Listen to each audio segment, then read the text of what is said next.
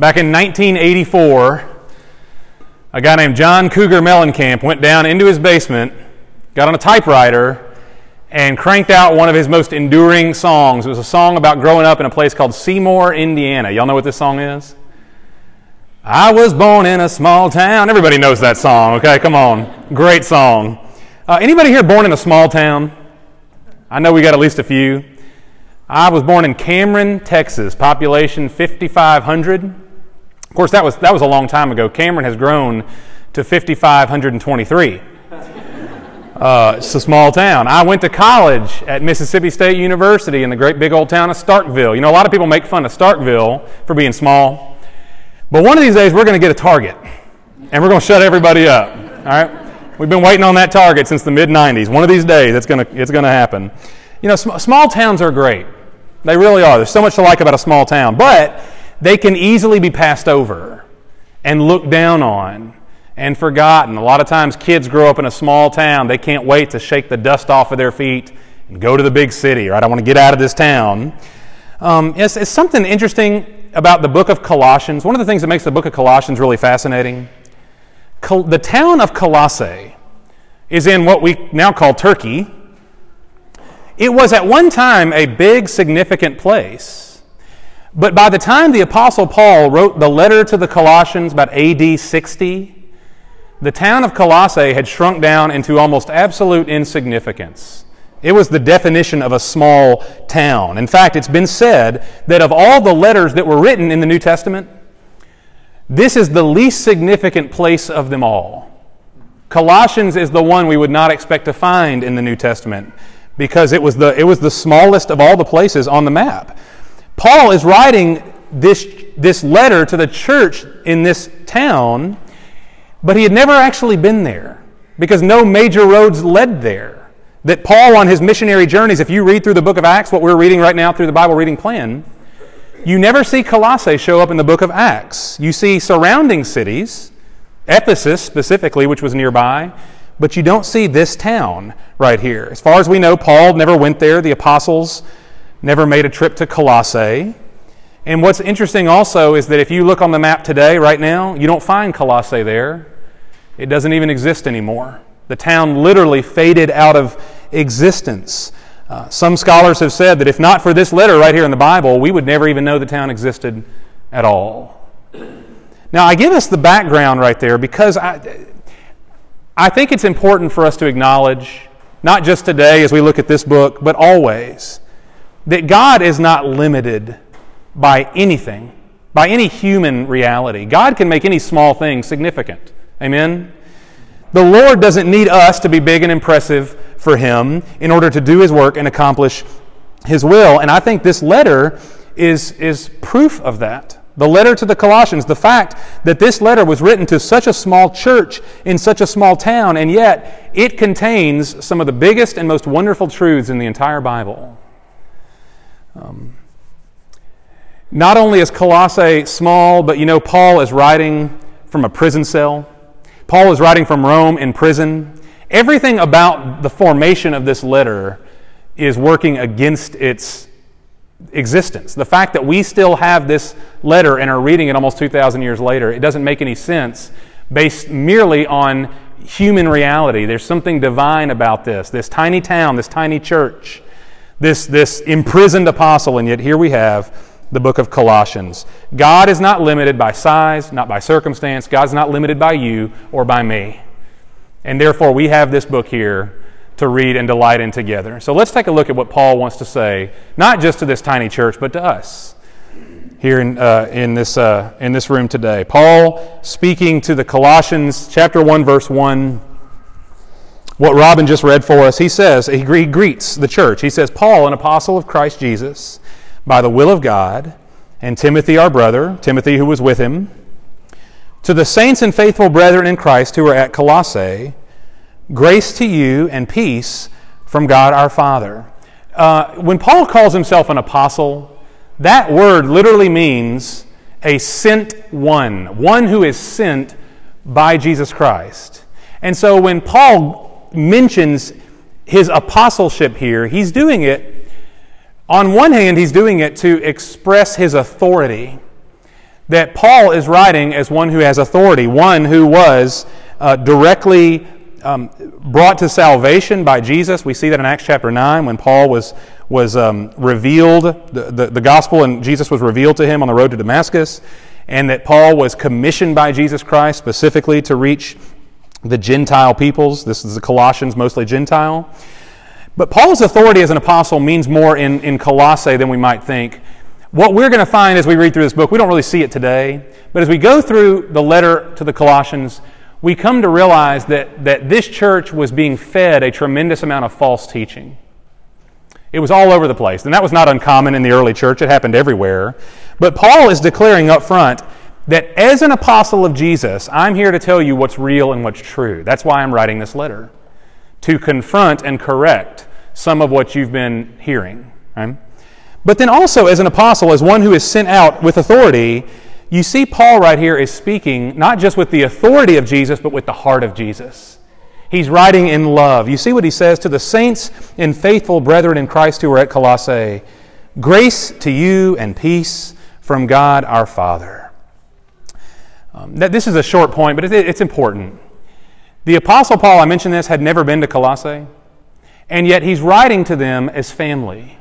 He's addressing them as family. Now, this is a family that he's never met, but he addresses them, even though they are strangers, he talks to them as brothers, as brethren, brothers and sisters in Christ. And this is important for us to recognize that God is our Father, right? We, we probably know that. We probably address him as Father. I hope you do. But when we say God is Father, God is the Father of a massive, diverse, wonderful, worldwide family. God is not just my Father, specifically, individually. God is the Father of everyone who calls upon the name of Jesus. That means that you and I, we will spend eternity with a family, not just with a great big group of random people in heaven, but we will be, are now and forever will be, a family of God. We will spend eternity with the people in this room, yes, but also with people from every tribe, tongue, and nation in the world. We will call them our brothers and sisters. And see, this is what the church is by definition. That's why Paul greets them as the faithful brethren. So, my, my temptation often, maybe yours, is to individualize Christianity all the time, to make it more about me than it is about us. And I just want to encourage us as we walk through Colossians that we fight that temptation at every turn. That when Paul is speaking to this church, he's not speaking merely to individuals. He's not just saying you, he's saying y'all, all right? Paul would have been a great southerner, okay, because he's constantly speaking in the plural, writing in the plural, not just to the individual, but to the church. And so I want to encourage us, fight this temptation to always want to make the application just about me. It's not. It's about us. It's about all of us together, okay? I'm included. You're included, of course, in that, but it's not just about us. It's about the whole, okay? So Paul greets the brethren, the whole church. And now he begins to glow a little bit. Do you see this in verse 3? Paul doesn't know these people, and yet he's proud of them. And he's thankful for them. He says it in verse 3 We give thanks to God, the Father of our Lord Jesus Christ, praying always for you, or for y'all, since we heard of your faith in Christ Jesus and the love which you have for all the saints, because of the hope laid up for you in heaven. I don't know if you caught it right there. I had to, I had to double take. Paul mentions the big three right here faith, hope, and love. The big three faith, hope, and love. That very famous chapter, we hear it a lot of times at weddings, 1 Corinthians 13. These three remain faith, hope, and love, but the greatest of these is love. You may be familiar with that verse. It's such a common thread throughout the New Testament that the quality of a Christian, of a Christian church, is meant to be these three things faith, hope, and love. What Paul is doing, though, right here, he's, he's complimenting the Colossians, yes, but he's not really giving them the credit. You notice what he's saying when he says faith and hope and love, he's talking really about what God has done in their lives. The credit goes to God. He says, We give thanks to God for these things your faith, your love, because of the hope that is laid up for you in heaven, the hope reserved for you in heaven. Who is it that reserves your hope in heaven? It's not you, it's not me. It's God. God's the one who lays that up for us. Now, we're going to see this more in, in, when we get to chapter 2. But a big part of the false teaching that had infiltrated the church of Colossae and so many of the churches in the New Testament and the church today, by the way, It went kind of like this. This is how it sounded. It's good for you to believe in Jesus. Nobody was against that, or most people weren't against that. It's good for you to believe in Jesus. But you can't really be saved unless you perform certain rituals and achieve certain levels of spirituality and obey certain rules of behavior. In other words, Jesus, Jesus all by himself is not enough to save you. You've got to fill in the gaps. There's more to be done. Okay? Um, that's what Paul's combating here. Now, if you ever spent much time on the internet, you've probably seen uh, articles and blog posts that go like this. I'm so sick of these, but they're everywhere. Something like this 14 things all successful people do before 7 in the morning. Have you seen a blog post like this before? Six ways you've been washing your dishes wrong the whole time. 12 things you've got to stop eating immediately if you want to live to be 90. You know, these kind of things, they're all over the internet. We live in this very strange, never ending cycle of self improvement and self optimization. We're always trying to optimize and have our best life, right? Well, y'all, in a way, that's what the false teachers were doing in the New Testament. That's what false teachers still do. We can easily fall into this trap. To, to look to Jesus and acknowledge Jesus, yes, but ultimately say he's not enough. And therefore, here are the 41 things you better do if you really want to be a good Christian. Here are the 12 things all successful Christians do before 8 in the morning. Right? We fall into this trap of thinking Jesus is great, but he's not enough ultimately to save me. I've got to fill in the gaps. But you notice the emphasis Paul gives to the work of God right here early on. We give thanks to God, verse 3. Where does the credit go? Your faith is in Christ, verse 4, and that's enough. Even the fact that he says you have a love for all the saints, that is, we'll find out, a fruit that comes ultimately from the work of Jesus in their life. Jesus is the one producing that fruit. And then lastly, he says the hope that is laid up for you, reserved for you in heaven. God's the one doing that. God's the one who gets all the credit. God is enough. And so there's a simple point, really, but here in the end, early on in Colossians 1, Paul is saying something to us that we've got to take to heart. If you are a Christian, if you are a Christian, it is entirely the gracious work of God in your life. 100%. Not even 99.9, and you've got to fill in the last little bit. No, it is absolutely the work of God, a work that you and I can add nothing to, a salvation that we cannot improve upon. And in fact, if we try to improve upon it, we actually sour it and make it worse. There's nothing we can add here. That's why, listen, if there's any good thing in you, if there's any good spiritual fruit that you bear in your life, your response should always be we give thanks to God, our Father. He is the source, the giver of every good gift. He's the one who animates any good thing in my heart. Right? Paul affirms that for them straight away. There is no Jesus plus anything here. And now Paul's going to remind them. He talks about where they are today, but now he's going to backtrack and remind them of how they got there. And this is important, okay? Um, I'm moving the wrong way, aren't I? He's, he's going, he's going to backtrack from, from your perspective. He's going backward, okay? So he starts in the present. Now he's going to go backward, okay? And he's going to explain to them how they became the way that they are today. And y'all, this is really the heart of the message. I want you to focus in here again with me in verse 5, verse 5 through, through 6 here. He says, Because of the hope laid up for you in heaven, of which you previously heard in the word of truth, the gospel, which has come to you just as in all the world also it is constantly bearing fruit and increasing, even as it has been doing in you also since the day you heard of it and understood the grace of God in truth. Um, Paul says it really simply here. He says, The gospel of Jesus, the word of truth, came to you. That's how you got where you are just as it's gone out into the whole world, or at least the known world at that point, and eventually the whole world. Everywhere it goes, Paul says, the gospel is bearing fruit and increasing. In Jerusalem, where it started, eventually in Rome, eventually in Jackson, Mississippi. Can you even imagine the, these New Testament Christians? Of course, Jackson, Mississippi didn't exist back then. But they, as far as we know, they didn't even know there was such a place as North America.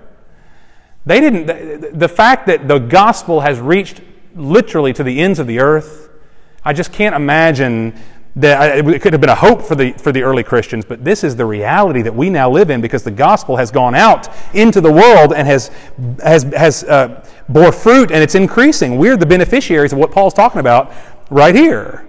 And he says, ultimately, we give all the credit to God for that. But it's not just that the gospel goes outward. You notice what he says in verse 6? He says, just as the gospel has been doing in you, among you, since the day you heard of it and understood the grace of God in truth. So we have a, a two sided coin here. When Paul talks about the gospel, there's an outward spread, there's also an internal reality, both at the same time. Uh, y'all, back in October, early October, Jennifer and I were in our house and we started hearing these popping sounds, like popcorn in the microwave. Very strange. I've started thinking, what's going on with our house? Then we, then we realized, it took a few minutes, but then we figured it out. The great big oak tree behind our house had started dropping its acorns on our roof and on our patio.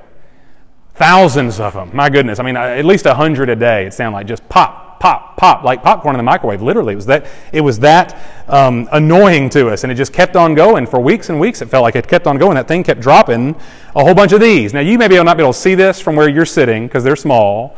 But I went out in the backyard today, and they're still there, by the way. I didn't do anything about them. I mean, they're still there. Um, you know, all, all 20,000 acorns. But I, you know, I think about an acorn, what it is. I mean, we don't maybe think about it this way, but it's a seed, isn't it? It's a seed. It falls from the oak tree. It lands in the ground. Maybe a squirrel picks it up, goes buries it somewhere, and, and uh, it gets into the ground. And if the, if the elements support it, if there's right, the right soil and water and sunshine, this little acorn is going to grow up into what? It's going to grow up into its own oak tree, which is pretty amazing, and it's a seed. Now, here's an interesting thing to think about. Um, how many oak trees are in this acorn? Now, on one level, there's, there's potentially there's one oak tree in this acorn. If it gets into the ground and sprouts, it's going to become an oak tree. But at a deeper level, here's something crazy. There's really an infinite potential, an infinite number of oak trees in this one acorn. Because if it does become an oak tree and grow up, it's going to develop its own acorns, thousands upon thousands, year after year, and it's going to drop them, and they can then get into the ground and become their own oak trees. And there is at least the potential right here in what I'm holding in my hands for an entire world of oak trees, right here. All right, that's the potential it has. Now, that is what Paul is talking about when he talks about the gospel. Paul says this is how the gospel of Jesus works it sprouts, it grows, it bears fruit, it bears its own seed from within itself, and it reproduces. The more people who spread the gospel, the more people hear the gospel, the more people receive the gospel. All over the world, even here in Jackson, Mississippi, the gospel has found its way, and now it goes from out of us to other places too, right? There's an outward reality, an outward growth. Now, we're going to come back to that at the end.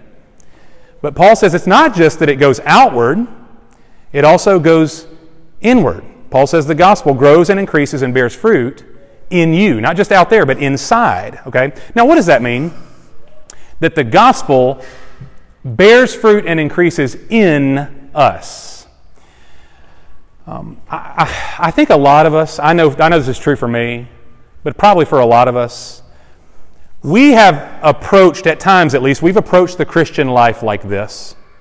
I know I'm a sinner. I know Jesus died for my sins. And so by faith in him, I receive his forgiveness, and that makes me a Christian, right? And that's all true. And that's wonderful. But now what? Great, but now what? Well, now I guess I need to stop doing bad stuff and start doing good stuff because that's really what it is to be a Christian, right? I'm sure you've, you've thought that or you grew up around an environment like that, or in a home or a church like that, right? What does it mean to be a Christian? Well, let's take inventory of what you're doing, stop the bad stuff, and do some good stuff, right? And so, therefore, the gospel of salvation, coming to Jesus, that, that gospel, that good news, functions pretty much like a door. Okay?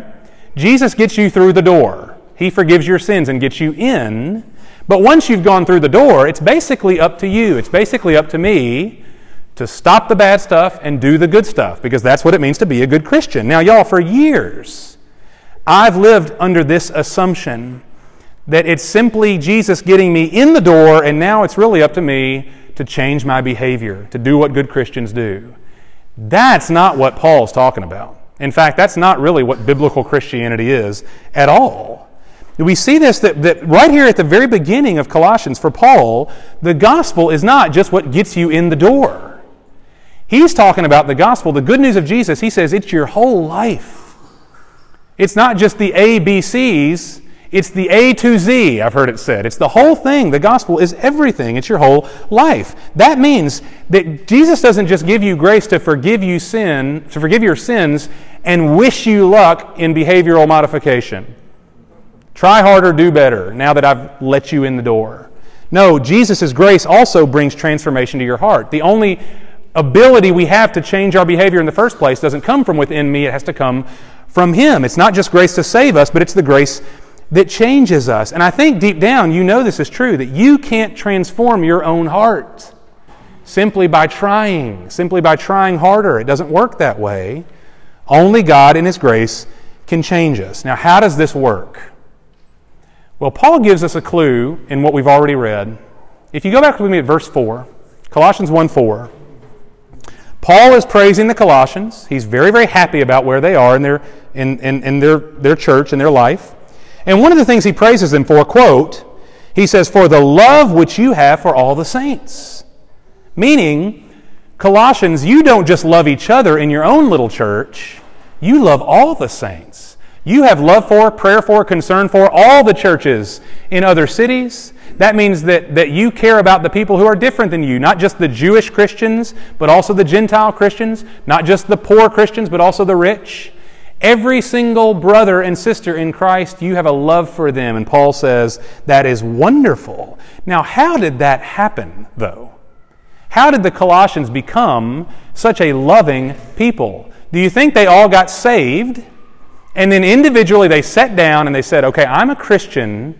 That means I need to start loving people. I'm a Christian, and, and to be a good Christian, I've got to love people, right? No, that, that can't possibly be how they became who they were. And we know that to be true because that's not how love works. You never loved a person more simply by gritting your teeth and telling yourself to do it. That's not how the heart works. No, love has to be cultivated. Love has to come, and especially this kind of love, the love for all the saints. Paul is saying this is a unique love that comes from Jesus. This is a divine love. This is not something you manufactured within yourself. Um, famous verse, Jesus said it to his disciples, John 13. He said, A new command I give you, that you love one another. Now, if he, if he would have stopped there, that would have been a strange verse because that really wasn't new. I mean, that's, that's, we have that in the Old Testament love your neighbor as yourself. But here's what made it new Jesus says, Just as I have loved you, so you also love one another. The, the command to love each other, that command in itself was not new, but it was the quality of the command that was unique. It was not love your neighbor as you love yourself. That is a high standard right there. That's hard to do as it is. But Jesus says, No, I want you to love each other as I have loved you. Which means this is not human love he's talking about. Ultimately, this is divine love. This comes from a deeper place. This comes from a greater reality that we have to be given, that we can't manufacture. How do you know how much Jesus loves you? If he's setting the new standard, the Apostle Paul said elsewhere, Romans chapter 5, he said, God demonstrates his own love toward us in that we were, while we were yet sinners, while you and I, while we were at our very, very worst, Christ died for us. That's how much he loves us. So the clearest picture of this divine love of Jesus comes to us where? It comes to us through the gospel, through the good news of what he's done for us, the gospel of his grace. And that's what Paul is commending the Colossians for. You love the saints. You love the saints. But that love is a direct result of the gospel bearing fruit and increasing in you. Do you see that? This is not just human love. This is not just that you tolerate each other and you get along. This is a deep divine love that the gospel has produced in you. Y'all, that's why if, if, if you read through the letters of Paul, there are 13 of them in the New Testament, almost always we see it like this Paul will give the church a behavioral command. A command. This is something you need to do. But almost always, those commands are connected to what I would call gospel reminders. Behavioral command with a gospel reminder. Now, I'll give you an example. This actually comes from Colossians. It's in Colossians 3. Paul says, forgive each other. Now, we're all familiar with that one. That, that's from Jesus, right? We know that one. Forgive each other. But he doesn't say forgive each other, period. In Colossians 3, Paul says, Forgive each other just as the Lord also forgave you. So should you forgive one another. You see that? Behavioral command forgive each other. We all know that's right. But it's the source of the forgiveness. It's the foundation for the forgiveness that Paul focuses here on, not just the behavioral command, but do it just as the Lord in Christ also has forgiven you. It's the gospel reminder. That's what animates the forgiveness. That's what changes the heart. Listen, you will never become a truly forgiving person if you simply say, I'm a Christian, I'm supposed to forgive. I'm a Christian, I'm supposed to forgive. You may have tried that, I've tried it. This is what I'm supposed to do. I have to forgive. I have to forgive. Jesus said I have to forgive. That doesn't work. Because you're trying to will something, you're trying to manufacture something from within yourself based on a label. I'm a Christian, therefore I need to be a certain way. No, our forgiveness takes flight. We become truly forgiving when the grace of Jesus, who forgave us, increases and bears its fruit. That's the fruit. The fruit of forgiveness is the more I look to and devote myself to and, and, uh, and become enraptured by this forgiveness that I've been given, then I'm able to become a truly forgiving person. It's because of what's been done for me that now energizes, motivates, animates true forgiveness. When Paul says you've become loving to the Colossians, he's saying that is a testimony to the gospel's work in your life. Not your will, but Jesus' fruit in you. Y'all, this is why we preach the gospel every Sunday here at Harvest Church. Not because it gets us in the door and now what? No. Because we believe that it's the totality of life. Everything about you and me in our entire lives orbits around the truth of the gospel. And I, you know, I, I don't say this to our credit, but I just say it because it's true. We don't preach the gospel just at the end to help people be saved. We do that too. But we preach it all throughout, I hope, always, all the time, because it is the very foundation of our whole life. That we would not just move past it ever, but that we would go deeper down into it. That's what Paul is saying. That's how you've become loving.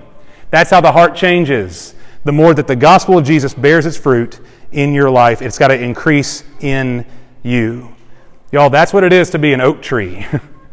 Always, year after year, the seed comes from within you and it spreads. The fruit is evident in your life. It's never perfect, of course, but it's evident year after year because there's always more room for the gospel to grow in your life. There's endless potential in you. And that's not to your credit or mine. All right? You're not, you don't have endless potential because you're so great, I'm so great. It's because there's always more space for the gospel to increase. And therefore, there's always more for us to grow in. Right? That's a wonderful truth. If you're not as loving or forgiving as you wish you were, you're not going to will that into existence. You've got to go deeper into what Jesus Christ has done for you. And then he can change your heart. So Jesus doesn't just get you in the door, Jesus is your whole life. That's why he said, John 15, ladies, you looked at this yesterday at the retreat. Abide in me, Jesus says, and you will bear much fruit. For apart from me, you can do nothing. Like a branch torn off of a tree will wither and die, Jesus says, apart from me, you'll do nothing at all. But in me, you'll bear much fruit. Right? Have I beaten that horse enough this morning? Oh, it's so important. It's so important. You know, I mentioned earlier how Paul is working backward here. He starts out early in this chapter. Here's where you are today, Colossians, but then he explains how they got there. The gospel came to you, and it's increasing and bearing fruit in you. Now, Paul's going to go even further back. How did you get there? And this is important too. We see this as the as the our section, at least for today, closes up in verse seven. How did you get there? How did this all begin? He says, just as you learned it, learned the gospel from Epaphras, our beloved fellow bondservant, who is a faithful servant of Christ on our behalf. And he also informed us of your love in the Spirit. Paul's never been to Colossae. How does he know so much about them? Because Epaphras has come and has delivered this message and, told Paul how they're doing, right? Now, we don't know a lot about Epaphras. Uh, we know very little about him. Here's what we know, or at least what we think we know. Epaphras was from Colossae. That was, he was born in a small town, educated in a small town. Um, but one day, Epaphras received the gospel, not there, not at home, But more than likely, he received it in Ephesus in a nearby city under the preaching of Paul. He became a disciple of Paul. And then Epaphras brought the gospel home with him. He brought it home and he shared it with his neighbors and his family and his friends, and some of them came to faith through the ministry of this man. Remember, Paul never went there, the apostles never went to Colossae, no major roads led to that city. But they didn't need to go to Colossae because God raised up who? Epaphras. Here he is. This guy that we know very little about, and yet he is responsible for bringing the gospel to this little forgotten town. And so Epaphras in this account becomes, at one point, there was an acorn, right, that became an oak tree, Epaphras. And that oak tree did not uh, live only for itself, but it, it bore seed, right? Seed, acorns fell from that oak tree and reproduced. That's Epaphras' life. Epaphras shared the gospel. He saw other people come to faith. The gospel increased in him but it didn't remain with him. He shared it. And y'all, that's another reminder as we close, that's another reminder for me, for you, as to what God desires to do in and through our lives. We talked about this last week at the end of Jonah that the gospel is not meant merely to bring internal transformation, that's a huge part of it, but it's, it's meant also to bear outward fruit. God saved you, you may not think about it this way, but God saved you in part to get to somebody else. We know that, right? God saved you in part to get to somebody else. We are meant to be links in a chain. We're not meant to be the end of the chain. That what God has done in me and in you, He's given grace to us. We ought to always be praying for, hoping for, seeking opportunities to share that grace with others who do not know Him. We're meant to be links in the chain, not the end of the chain. Right? Well, Colossae was a town so small that no apostle, as far as we know, ever visited. No major roads led there. Um, other towns around it became big cities, important places, and Colossae eventually faded out of existence. It's not even there anymore. Um, but God achieved his great purpose there, in spite of all that. Um, and that, that serves a larger point here for us as we, as we finish up. God's not impressed with our bigness and our greatness and our, and our achievements right? Those things are fine, I guess. But God's not impressed. God, God doesn't need me to be impressive for Him to do His will and work. Now, on the flip side of that, another thing that's good news for a lot of us is God's also not limited by our weakness and our deficiencies. You may not feel like you're very big and impressive. You may feel like you're on the other side of the spectrum. God's not limited by that either. There's nothing about us that truly, ultimately, in the end, limits the, the desires for God to work through us all that, all that He desires out of us today is simple faithfulness, a desire to live in the life that He's created for us through Christ Jesus. The power has always been not in us, but in Him. It's in His grace. The power is in His grace. And so that needs to be, I think, our prayer as we enter into this book, this letter, that God would make His grace increase in us and bear fruit in us so that we might live the kind of life that He's called us to live, right?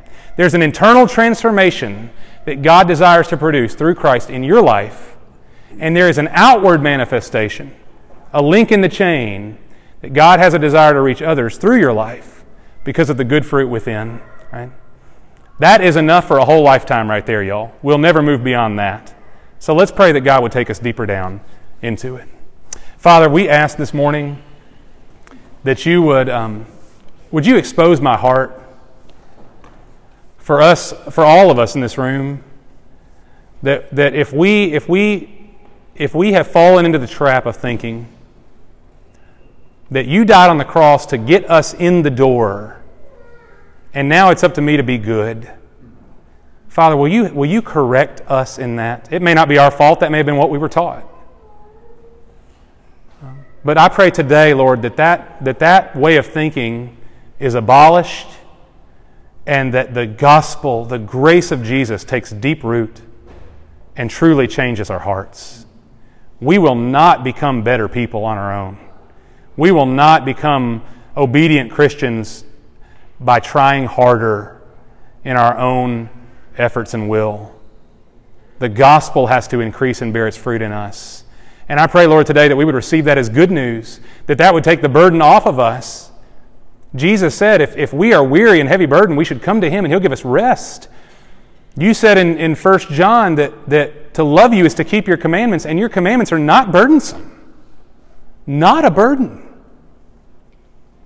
And that can only be true, Lord, if you bring the transformation to our hearts through the increase of the grace of Jesus in us. And so, Lord, I pray today that there is a massive weight that we remove from our shoulders. Any, any, um, any illusion that it's up to me to be good and to look the part. And Lord, that we would deepen in our love for and our gratitude for Jesus today. Um, that if an outsider heard about Harvest Church, someone who had never been here, they heard about us, I, I do pray, Lord, that with all our flaws and shortcomings, that with, with all my deficiencies, that they would hear a resounding message of love, of fruit, of increase, and that that person would say, Thank you, God. Only you could do it. Lord, make that the desire of our hearts collectively. We pray in Jesus' name. Amen. Amen.